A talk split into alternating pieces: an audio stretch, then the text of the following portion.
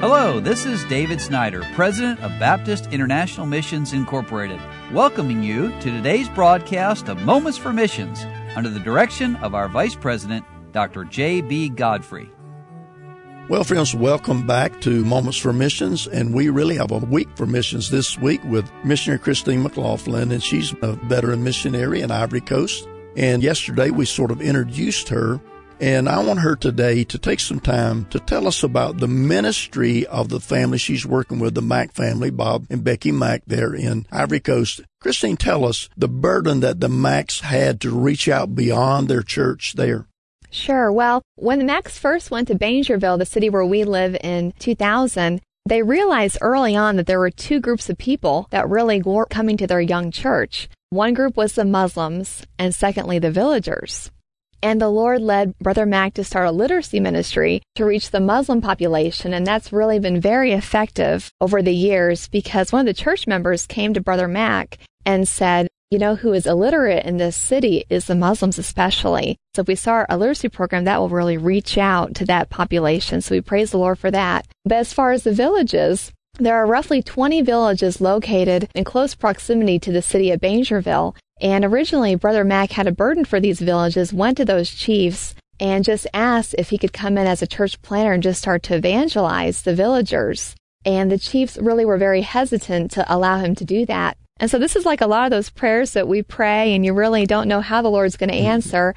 The Macks and the young church just started to pray and just put this situation into God's hands. And what happened is, in the months that followed, the Macks started to get visitor requests from people in the U S who were medical personnel, who the Lord put on their heart a burden to visit them in their ministry.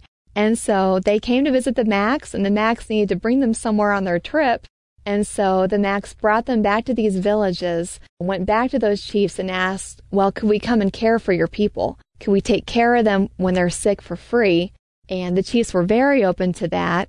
And since Brother Mack is also a church planter, they knew he was a missionary, so they also allowed him to evangelize. And so we just praise the Lord. He knew how to open that door. And so we have come in with medical teams. We treat people for free for diseases like malaria, typhoid fever, malnutrition.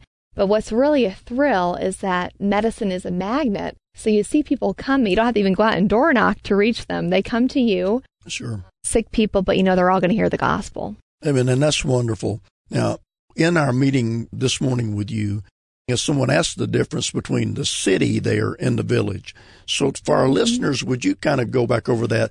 The city you work in, Bingerville, how many people? The city of Bingerville has a population of about fifty thousand. As far as the villages, they can range in population anywhere from five hundred to two thousand people. And those villages really did not want you all coming in there sharing the gospel. Right, right. And that's because there's a lot of tribal beliefs and animism in Africa as a whole, and those tribal beliefs really conflict with the gospel. However, the need for medical care is so great, these chiefs will allow pastors to come in with church planting if they will also provide medical care for the people. And God has used it in a great way to open up not just one now, but many villages. Yes, sir, through the years. How many of you have any idea? How many villages are you actually working in? I'm working full-time in three villages now. We've been able to also reach about five additional villages. And so when you go in and you do the medical work, then do you see any spiritual results from that? Yes, sir. Every time we go, we see people saved, people who came in lost, and we get to share the gospel one-on-one with them, and to see them finding Christ as their Savior really is the reason why we're there. Well, and we're glad you're there, and we're going to come back and talk more about that tomorrow. Dear listener, as you think about that, you know, God might have you to go out if you are skilled in these areas and work with them in the Ivory Coast.